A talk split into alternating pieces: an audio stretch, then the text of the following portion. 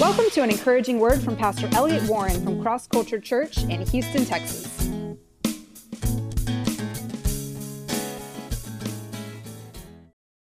Those that know their God will not be touched by whatever Satan does. He will not cause you to stumble or fall. They will be strong, full of courage to face every day with a smile and rejoicing. They will do great exploits. They will not be hidden in their caves. This is the day of great exploits. They will have peace in the middle of all the storms going on, and they're going to be blessed. I will tell you, servants of God, and those that have been sowing for so many years, there's a great season of reaping coming upon you. It's going to be amazing. It's going to be so amazing. And the world's going to be able to look and go, What in the world? How in the world did that happen to you? You're going to be able to tell them. Praise God for that. Does that mean there won't be anybody having trials? No. But you're going to look, and I, as I've said, I'm seeing it already. So many people just seem to be blessed beyond explanation. Now, for those that do not draw near to God, those that will not draw near in this season of difficulty and shaking, they will be vulnerable to Satan's deception. They will be vulnerable to Satan's lies, to Satan's schemes, to Satan's manipulation. They will be driven back and forth and back and forth. Their emotions will be driven. They will be unstable and tormented, and they will be poisoned in their minds with bitterness and hatred, and they will also be filled, I would say, with the world's ideas. That's just what happens. And there are certain times in life when the pressure for those kinds of things to happen are more so than at other times. I can say without any doubt the pressure for that kind of thing right now is a lot worse, much worse than it was 30 years ago, for example. And I believe that the intensity of it's going to grow. And eventually, where we're go- going, I think that you're going to be able to see that the light is going to get more and more bright. The, the, those that are serving the Lord, it's going to be more and more clear. There's going to be a separating of the darkness from them as, as the light gets brighter and they're they're realizing, oh, I can't allow this stuff in my life. The, the light in the body of Christ in this time of trial is going to be brighter. But the darkness to those who have not drawn near to God and those who will reject God and turn away from God is going to get darker and darker. Their minds are going to get more and more dark, and they will come against everything that's good, and they will do it with everything that's on the inside of them thinking that they're doing what they need to do. Now, in 1 Timothy 4, verse 1, it says this The Spirit clearly, emphatically, with an exclamation mark, the Spirit emphatically says, in the latter days, some will depart from the faith, giving heed to deceitful spirits and instructions or training or teaching ideas of demons. Now, I want to mention here before I go on, I don't think all of this is going to come from the church only. I believe a lot of these doctrines of demons, ideas of demons, teachings, instruction of demons come directly from our culture. And sadly to say, a lot of these teachings of demons from the culture actually coming to people who call themselves Christians and are in the church. They're influenced by these. But where are these forces coming from? They're coming from television. They're coming from movies. They're coming from the news. They're coming from TV shows. They come from so many different angles. From your workplace. These kind of things. It, it's like the spirit of this age. There's a doctrine of this age. If you'd step back and look at it, you would go, wow, there's a cohesive kind of doctrine in the world today. How much are you influenced by it would be, I guess, the bigger question. But let me back up and read this verse again, okay? The Spirit clearly says, it must be pretty important. In the latter days, some will depart from the faith. Why? Because they're paying attention to, they're giving heed, they're giving space in their mind to deceitful spirits and doctrines of demons, being influenced, impacted by, influenced by the hypocrisy of liars whose consciences are seared as with a hot iron. So they're being influenced by people that can lie and not even blink an eye. They can be so convincing. They can look so genuine and real and believable and lie and convince and influence. And I just say we have a lot of lying hypocrites in many high places in the land that have a platform that speak to influence. Man, it's it's the crazy thing now. This whole this kind of thing so gets under my skin, so to speak. To think of evil people knowingly lying to promote their doctrine, their agenda, their ideas. You know, it's a horrible thing. And the Word of God says, lying, influential hypocrites. Lying, influential hypocrites are going to lead many astray from their walk with God. That is a horrible thing to think about. But you need to wake up. And I would just want to say the church needs to not be gullible. We need to be centered on Christ. And you can't go, oh, I'm not going to be gullible, and then you don't go to God. That means you're strong in yourself. Oh, you're just so brilliant, you're not going to be gullible. No, we're all gullible in a sense if we don't come to God and humble ourselves and seek His truth. I'm telling you, every one of us are gullible. Now, I've mentioned that a lot of these people are in the world that are hypocrites. They're in the church too. Jesus said, Beware of the leaven of the Pharisees. What's leaven? Leaven is something, it's a little bit of something that can be sewn into something and it mixes with a lot of something. You see, you take a little leaven, it leavens the whole lump of dough, right?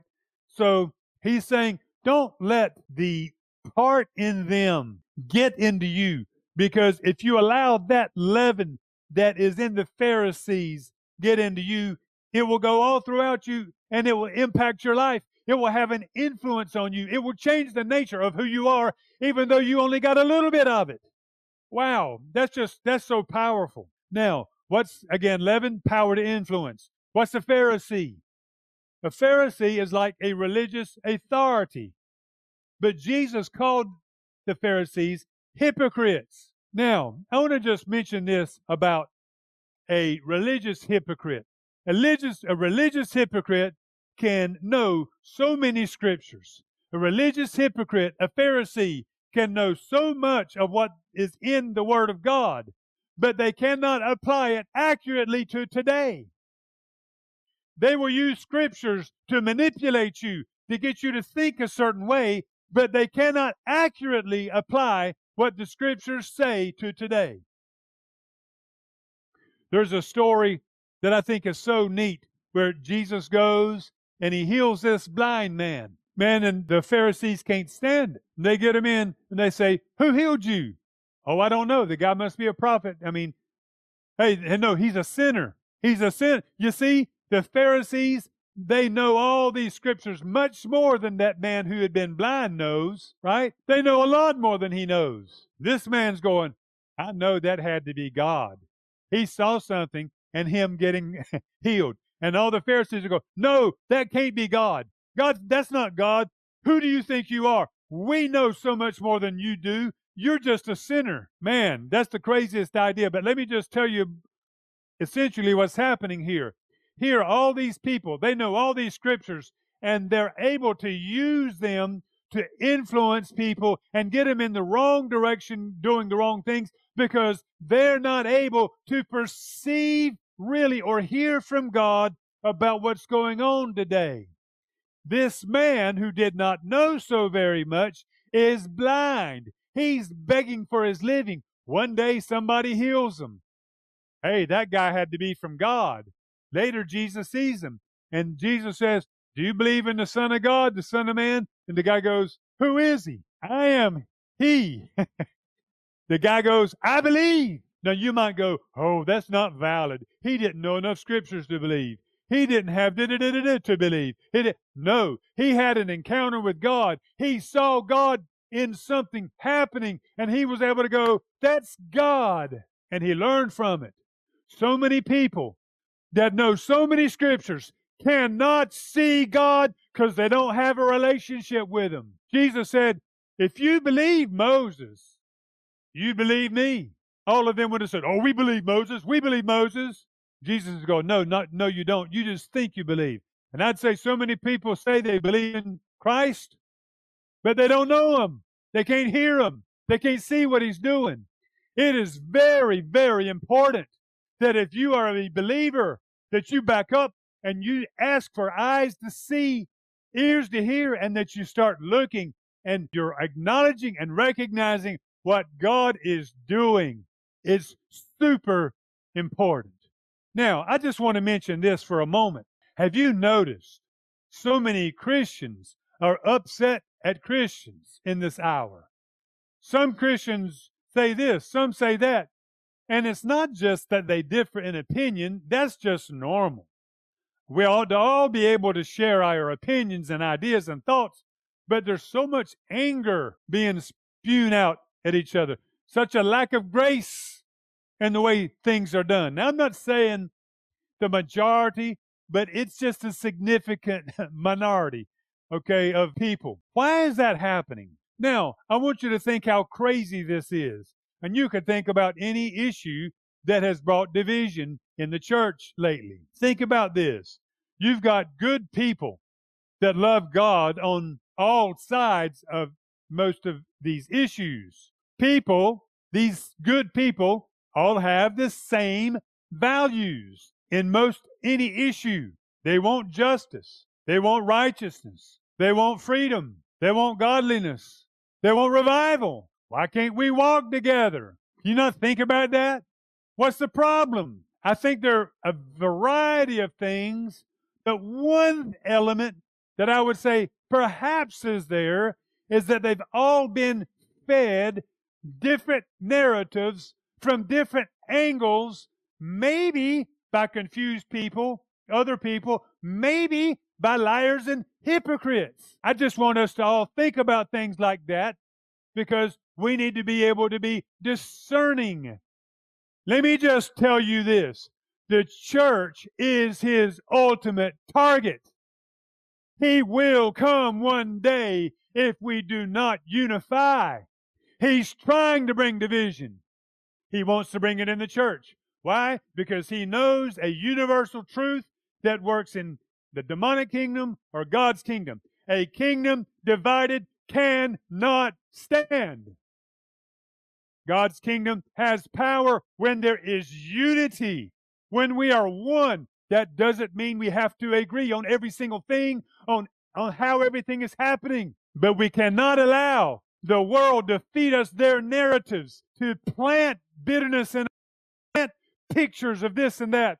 I am telling you, you need to disengage sometimes and you need to just clean yourself out and ask God to help. We, this nation needs that.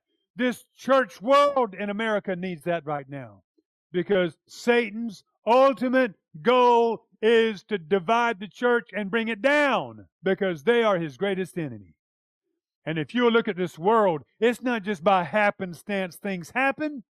There are spiritual elements behind them. And if you recognize that there's a devil working to bring everything down and that the church is his greatest enemy in the earth, you'll recognize his ultimate goal is to disempower the very ones that have been given power over him. So remember, his ultimate target is the church. Guess what? He'll also want to blame the church for anything bad. He'll call the church the most hateful, we're the re- this is where it will go. We're the reasons for the problems in society. We're the reasons why society isn't progressing to this and this, to the greater heights of uh, whatever. We're not uh, accepting of the new morality, the new, all the new genders and everything else, you see. And we're the ones causing the problem. We'll get blamed for everything. We'll be the ones who are seen as evil. And the ones who are evil will be seen as the lights of society. If you remember, maybe you don't know this, but in the early church, Rome, during the times of the early church, Rome burned down. Two thirds of Rome burned during the days of Nero. Guess what he did? He goes, the Christians are responsible for that. He blamed the Christians for that. And he pegged them with things that others had done. And what he do? He had Christians fed to the lions in front of everybody. I cannot even imagine that. Can you imagine going to the, you know, it's like a ball game of your day. Hey, let's go see what are they, what are we going to be doing today, Daddy? Oh, they're going to be feeding some Christians to the lions. Oh, I don't know if I want to see. Oh, come on, it's fun. You'll get used to it. Oh man, I cannot believe that, right? That's the craziest thing. Can you believe mankind used to do that? And you go, oh, I can't believe mankind would do that. Let me just tell you, unredeemed man is the very same today he was back then, and he can get corrupted mighty fast if the church isn't doing its part. Man's no different. Man is no different than he was then. But anyway, he blamed all the Christians, and he honored the false and the ungodly.